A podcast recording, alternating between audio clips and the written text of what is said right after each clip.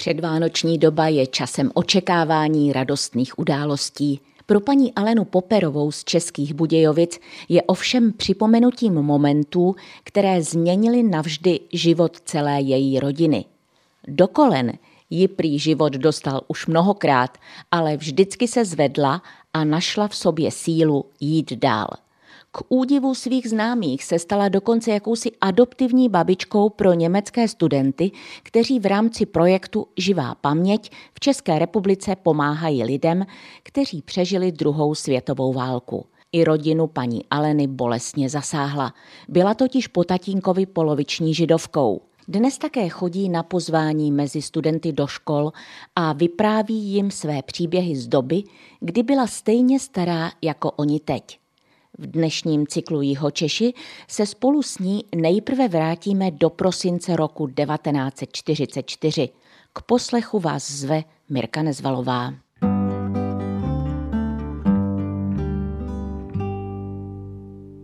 To se stalo v roce 44, dokud byli oba rodiče a já s mojí sestrou měli jsme krásný Vánoce. To bylo tři dny před štědrým dnem, my jsme byli totiž židovská rodina. Tatínka zatkli v den mých narozenin v říjnu. Vánoce měly být vlastně první bez tatínka. A tak jsme byli s maminkou a měli jsme takovou, který se říkala služebnou, která s námi žila už hodně roků. Říkali jsme jí Maňka a to byl úplný poklad pro naši rodinu i potom v době, kdy naše byli oba zavřený. My jsme žili pořád ve strachu, protože jak někdo zaklepal a zazvonil, už jdou pro nás, už jdou pro nás. Tři dny před štědrým dnem někdo zazvonil. Já jsem šla otevřít, bylo mi tehdy 12 let a mojí sestře 10. A za dveřma stáli dva chlapy v černých uniformách, v kožených kabátech, límec nahoru. Já jsem se ptala s takovým přiškrcejím hláskem, co si přejete. On do mě strčil, odstrčil mě a hned vlez do přecíně. A já, protože jsem tušila, že je zle, tak jsem běžela napřed a říkám, mamince, maminko, jsou tu dva pánové pánové. A maminka v tu ranu byla bílá jak papír, protože tušili jsme, že je zle. Přišli ty dva chlapy do pokoje a na maminku zašli řvát hned los, los, ber si kabát, nebo půjdeš bez kabátu a jak žádný odůvodnění, nic, prostě půjdeš s náma hotovo. Odvírali skříně všechny a takový. Maminku nakonec odvedli, mě nedovolili ani, abych s ní šla ze schodu z prvního patra, ona dojde sama na mě zařval. A ta naše maňka, jak říkám, ta už nesměla u nás sloužit jako u židů, čili ona musela chodit sloužit do nějaké německé rodiny. V té době tehdy nebyla doma. Když maminku odvedli, tak my zůstali s mojí sestrou na chodbě, protože oni zapečetili byt.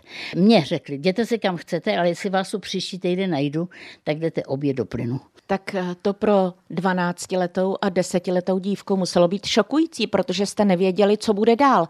Ale předpokládala bych, že už se našli odvážní sousedé, kteří vám pomohli sousedi vedle byli, který měli jednu jedinou místnost, který žili, tak nás tam jako potom vzali, ale ještě předtím jsme čekali dole před barákem na tuhle naší maňku, stáli se před barákem a brečeli. Ta přišla, vzala nás nahoru, ta jediná měla klíče, který zůstali, paž oni to nevěděli, ale do bytu už jsme nemohli. A ona nás odvedla k jedním známým, aspoň spát. No já byla úplně vyřízená, já jsem soustavně plakala, každá jsme spali v jednom pokoji, sami jsme byli a jak jsem ležela, tak na protější stěně byl byl portrét, černý pozadí a já v této hruze jsem vždycky podívala na ten obraz a protože dole byly tehda ještě plynové lampy a blikaly, tak to blikalo na ten obraz a mně se zdálo, že ten obraz se hejbe. To byl pro mě, tehda se nedalo říkat horor, ale bylo to něco tak strašného, že já jsem úplně šílela hrůzou, protože jsem měla pocit, že ten obraz se na mě dívá. Vždycky jsem zalezla pod peřinu, zase jsem měla horko vylezla.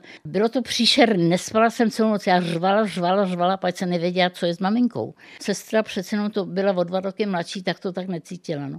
Štědrý den tedy, když už o tom mluvíme, jsme pak nás odvedla, tahle ta naše maňka, paní, která byla rozvedená, měla děti starý, jako jsme byli my, tak vím, že ten štědrý večer jsme tam jako byli nějak, jsme na to všechno zapomněli, vím, že nám dala každý nějakou blůzu, nebo já už nepamatuju. Pak mám ohromný okno, pak si vůbec nepamatuju, akorát vím, že nás odvážel můj bratranec do Prahy, v obě dvě, pak jsme museli odsud zmizet. Odvez nás k maminčinu nejmladšímu bratrovi Strejdovi, byl bezdětný, po třetí ženatý, momentálně ženatý novomanžel s herečkou Vlastou Matulovou, která byla tehdy velikou hvězdou filmovou i Národního divadla členkou. Já byla šťastná, že mám sestru u sebe, no ale druhý den přišel Strejda a povídal, dvě vás tu nechcem ta půjde pryč, půjde k mému bratrovi do Chotě Boře. Já jsem tenkrát myslela, že to je konec mého života, protože já jsem si nedovedla život bez té mojí sestřičky vůbec představit. Já ji strašně milovala, strašně jsem na ní žárlila. Prostě byla moje. A teď mi ji berou. To byl tak strašlivý moment pro mě, ještě dneska, když si na to vzpomenu. Ta hrůza, že mi berou posledního milovaného člověka, kterýho jsem prostě měla ráda. Já myslela, že to nepřežiju. Musela jsem to přežít, nedalo se nic dělat. No. A já jsem zůstala v té Praze.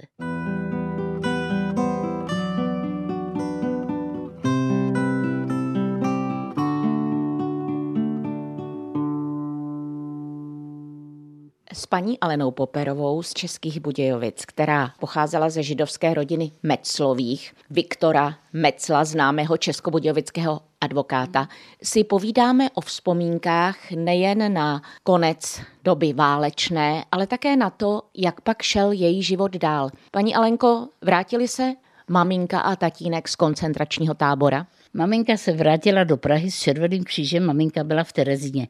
Tatínek zašel hlady v Mauthausenu, toho dali jako na smrti hladem, aby zemřel. A maminka se vrátila a co bylo strašný, přišla k nám, ten můj strejda jí přived. Já byla ve vedlejším pokoji, tak na mě volal. Já jsem otevřela dveře, proti mě se hrnula tak něco příšerná ženská s rukama rozvodevřenýma jako náručí. Alenko, Alenko, já jsem utekla. Já jsem se tak vyděsila, já jsem nepoznala vlastní mámu.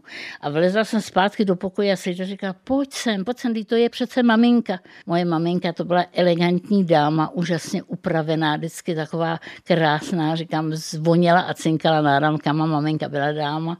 A najednou takováhle příšerná jak polednice, hubená, žlutá, bez vlasů. Něco strašného, než jsem si srovnala, že opravdu to moje maminka je.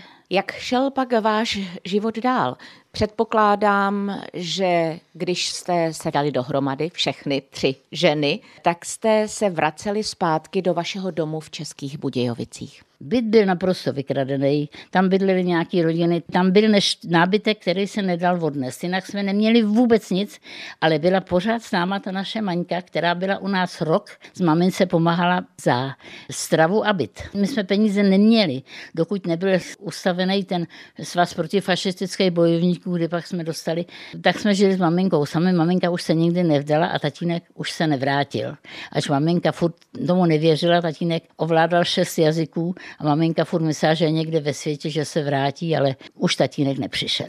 Pochopitelně, jak jste dospívali, tak jste se museli postavit na vlastní nohy, abyste také mamince pomohli. Na jakou cestu vy jste se vydala?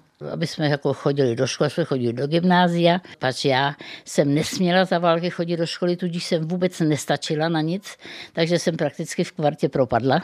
Sestře to vyšlo, ta byla mladší, ale já jsem všechny základy všeho, já jsem v Praze, když jsem byla, to byly většině nálety a tam se do školy ani nechodilo. Takže já jsem měla strašné mezery, nemohla jsem stačit na tom gymdu. Maminka furt scháněla, co se mnou by bylo, co já byla taková, nevěděla jsem, co chci, jak chci. Nakonec jsem se uchytila, teda se psalo na stroji u rentgenu, když lékař rentgenoval, tak já jsem psala ty nálezy. No a tím jsem se vlastně chytla drábkem ve zdravotnictví, u kterého jsem zůstala celý život.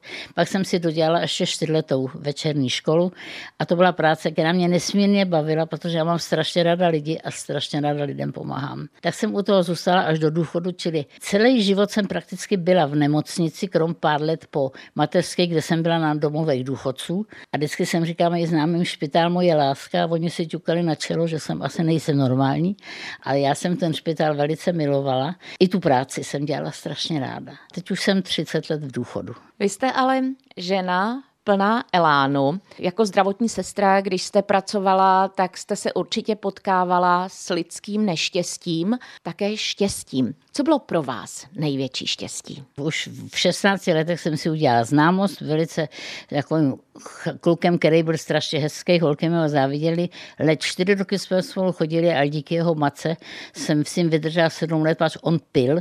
Ona byla velice agresivní i vůči mě a já jsem s ním vydržela akorát sedm let. Měli jsme dvě děti A já jsem pak s tou manželství odešla, pač to už nebylo možné. Ty hrubý nadávky, vulgarity a všechno možné.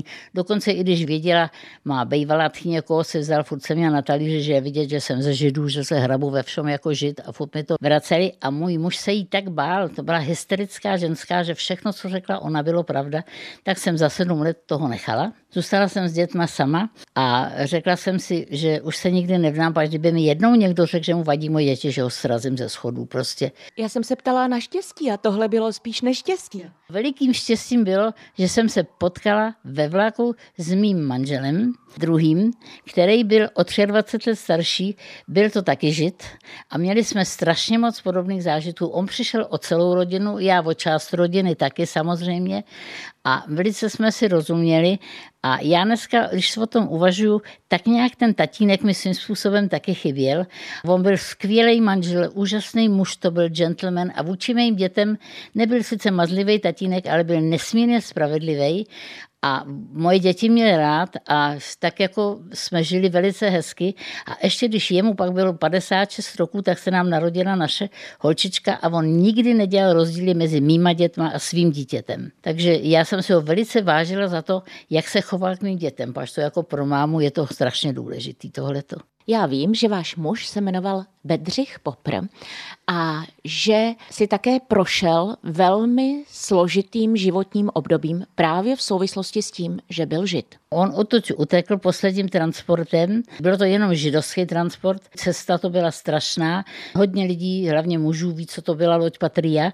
Ta loď se pak potopila. Oni si ji potopili sami, jelikož oni museli tady podepsat, že jedou do Šanghaje a nikdy se nevrátí. A oni všichni chtěli do Izraele, tehdejší Palestíny. Takže tam dojeli a tam byla anglická armáda, která řekli, ne, ne, ne, nejste trosečníci pryč, dáme vás na jiný ostrov. A oni si tu loď potopili. A můj muž byl jeden z těch, co se z té lodi zachránili a vstoupil do naší československé armády a bojoval na západě celou válku.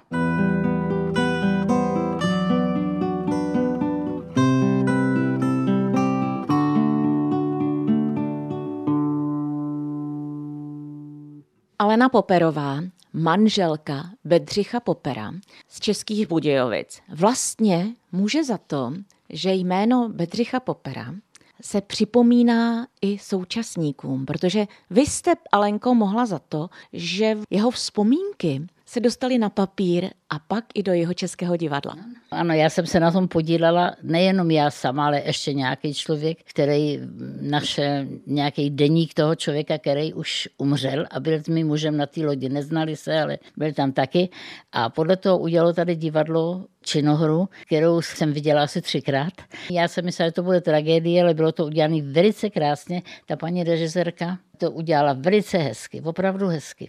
Ovšem, paní režisérka by k tomu těžko mohla přistoupit, kdyby neexistovalo povídání na papíře, které jste vymámila vy z vašeho muže. Doslova vybámila, pač on o tom nechtěl mluvit, tak jsem řekla, sedni si, mám blog, píšu, povídej. Tak povídal, povídal, takže jsme to naštěstí napsali. Ještě mi brzy, že jsme nepopsali jeho boje v poušti, pač to už nějak nestačila, ale tohle to jsme napsali a to pomohlo hodně k té činohře Archa naděje se to jmenovalo. Snad se to líbilo, chodili to i školy.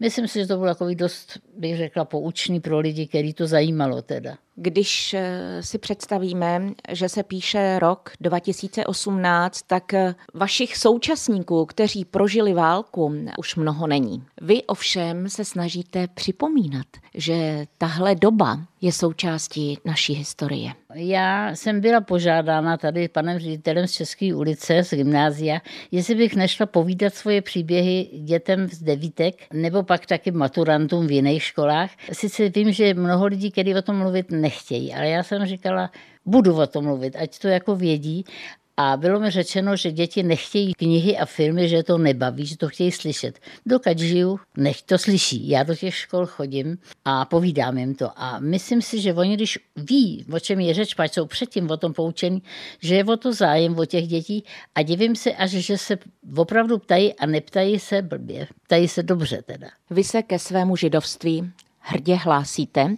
A také jste se stala babičkou pro skupinu studentů z Německa a zajímavé je právě na tom ten moment toho odpuštění, protože vlastně vám ublížili vaší rodině Němci a vy teď se staráte o německé studenty. Taky vám můžu říct, že jsem se setkala se spoustu mých známých, který mi řeknou, jak můžeš se bavit s těma německýma parchantama po tom všem, co vám udělali. Říkám, jaký parchanti? Kdy tyhle děti za to vůbec nemůžou. To byly jejich pradětkové nebo prabáby, nebo já nevím co.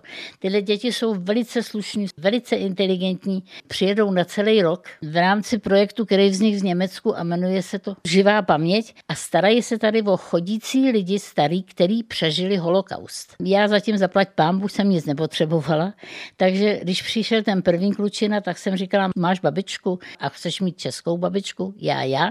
To jsem pá, budu babičkou já. Už je to 12 let, co jezdí každý rok, já dělám už 12 let babičku. Ty děti se vrací, ty děti mi píšou a přijíždějí za mnou jenom se na mě podívat. Je to opravdu krásné, já mám ty děti strašně ráda, pač to jsou velice slušní děti. Znám i ty rodiny, je sem přivezli. Jsem řekla, že už nebudu tohle dělat, už mě to unavovalo, tak pak přijelo jedno děvče, no a já otevřela dveře a ona vodu rozevřela na ruče, říká, báby, v životě mě neviděla kolem krku hned a to ještě si do dneška píšem a zajímavé je, že ona a ještě jeden kluk píšou úplně česky, neuměli ani slovo. Tak vy určitě od nich před vánočními svátky dostáváte pohlednice a dopisy a zavzpomínáte si. Není ve vás tedy ve vztahu k Německu žádný pocit křivdy? Nesnáším nacisty a nesnáším fašisty. A nemám ráda rasismus a to nemám ráda ani třeba vůči cikánským dětem, protože vím, co to rasismus byl. Já jsem si ho zažila od dětí, že se na podás plivalo a brali nám kabáty na hřišti a takový, že já vím, co to je rasismus, je to strašná věc a já tohle to úplně nenávidím. Já, ne, všechno je rasismus, ne.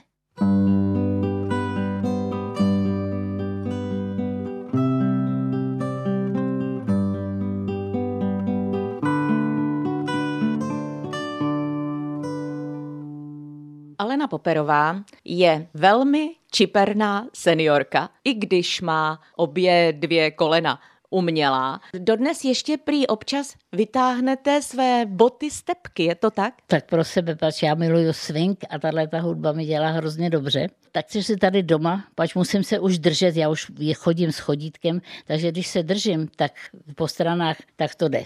Jednou jste mi řekla, že máte důvod a ten má čtyři nohy. Každé ráno vstát z postele, i kdyby vám bylo sebehůř. Jo, jo, to je můj pejsek, moje Mary, který je už dneska 15 let a už je můj pátý pejsek a já jsem psí máma. Čili ona je pro mě prvořadá a drží mě fyzicky i psychicky, protože já vím, že musím. Pokud chodím, zatím se mi to párkrát nepovedlo, takže musel někdo vyvenšit, ale jak to jde, tak jdu sama a jdu si nejradši. Paž to je pes, který mě drží při životě, opravdu jo. Vaše zdravotní kondice není zřejmě úplně stoprocentní, i když tak nevypadáte. Na ruce máte bílý náramek s červeným tlačítkem. Co to je? To je ten život 90, to je taková ta první pomoc, že kdybych tady upadla, když jsem tu sama nebo něco a zmačknu, tak oni se ozvou a pošlou sem buď to lékaře nebo sanitku. To je na doma. Venku mě vždycky někdo pomůže, ale tohle je čistě na doma taková moje ochrana. Na vás je vidět, že o sebe pečujete i jako žena, protože my jsme se kdysi poprvé potkali u Švadleny, kam vy jste si šla nechat přešít nějaké šaty. A to mě mile překvapilo, protože mnohé ženy v tomto věku už tak trochu rezignují na to, jak vypadají. Já se držím úsloví mé švagrové, sestry mého manžela, která byla o 20 let starší než já. Žila v Bavorsku a byla úžasně elegantní dáma a vždycky mi říkala, víš, když už nejsme mladí, musíme být aspoň chutný a toho se strašně držím. Vy jste nejen chutná, ale i zajímavá velmi svým povídáním a já dokonce vím, že máte i vyznamenání od města České Budějovice. Dostala jsem od pana primátora medaily za zásluhy. Taky jsem nevěděla proč, ale asi oni vědí. Vy jste židovka, poloviční po tatínkovi, ale byla jste někdy podívat se v Izraeli, kam tehdy mířil váš manžel Bedřich? Bohužel mě to nikdy nevyšlo. Můj muž tam před válkou žil tři roky, pak se vrátil sem a odtud pak jel tím transportem znova, když bylo zle. Tenkrát mi říkal, pojď, pojedem se podívat, byla jsem ráda, ale jenomže měl mozkovou příhodu a z toho už se nedostal. Po 13 letech po jeho smrti z jeho přítelem. Ten mi taky říkal, pojď pojedeme tam, já už jsem tam byl, tak jsme řekli jo. Měl rakovinu a spáchal sebevraždu, čili zase to nevyšlo. A po třetí, to je asi 4-5 let, já už nevím, kdy už jsem měla letenku, všechno jsem měla připravený. Dostala jsem strašný křeče do páteře, protože mám špatnou páteř, čili jsem musela jít do nemocnice a odletěla moje dcera s vnukem. Zdá se tedy, že návštěva této země vám není souzená. Asi mě tam někdo nechce. Vy ovšem máte na krku svůj malý Izrael, svou příslušnost stále. Je to židovská hvězdička, kterou jsem si hrozně přála a můj muž mi ji koupil v roce 62 ve Vídni, paž tady to docání nebylo a od té doby ji nosím. A jednou připadne všechno, co tady to židovský mám, po tatínkovi židovskou hvězdu z jeho kabátu, kterou tu mám, to všechno po jednou připadne mojí dceři, teda té naší dceři společně. My jsme si na začátku našeho povídání pro pořad Jihočeši s paní Alenou Poperovou připomněli, že vánoční čas v roce 1944, tak ten ona se dlouhou dobu snažila vytěsnit. Co pro vás znamenají Vánoce dnes? Od té doby, co manžel zemřel, už v mým bytě nenajdete vůbec žádné známky Vánoc. Nechci nic, nechci pač, já si pak připadám strašně opuštěná, i když jezdím k dětem všechno, ale nechci Vánoce už nikdy mít. To není příliš krásné poselství v době předvánoční, nicméně jaká naděje je pro vás do dalších dnů? Máte nějaké přání? Abych neumřela dřív než moje Merinka. Protože já bych jí tu nerada nechala, to je tak vzorný pes, který si to nezaslouží, tak říkám, že to je jediný, co bych si přála, aby, i když by to bylo pro mě strašný, ale aby šla ona dřív než já. Já jsem dost optimistický člověk. Já si jako nepřipouštím věci, které vím, že nezměním. A já nechci být ani nějaká smutná, nebo někdy jsou taky momenty, ale víceméně jsem taková, že moji přátelé chodí ke mně pro optimismus. Já nevím, kde ho beru. Nemám vůbec tušení, kde to beru. Já jsem pracovala 13 let na psychiatrii a dneska vím, že duše bolí stokrát víc než zlomený nohy. To, že těm lidem, kteří jsou duševně nemocní, je třeba pomoct nebo je třeba se o ně postarat, pač to opravdu ta duše je daleko citlivější než nemoc normální. Já bych přála lidem, aby se nemuseli prožít to, co jsem si prožila já, aby se vždycky dokázali nějakým způsobem zvednout z toho, když je jim nějak zle. Já se o to hrozně snažím, zatím se mi to daří, neříkám, že 100%, ale většinou ano. Hostem dnešního cyklu Jeho Češi byla paní Alena Poperová z Českých Budějovic. Jsem velmi ráda, že jsem vám mohla její zajímavý životní příběh předat. A vám, milí přátelé, děkuji za to, že jste si jej poslechli.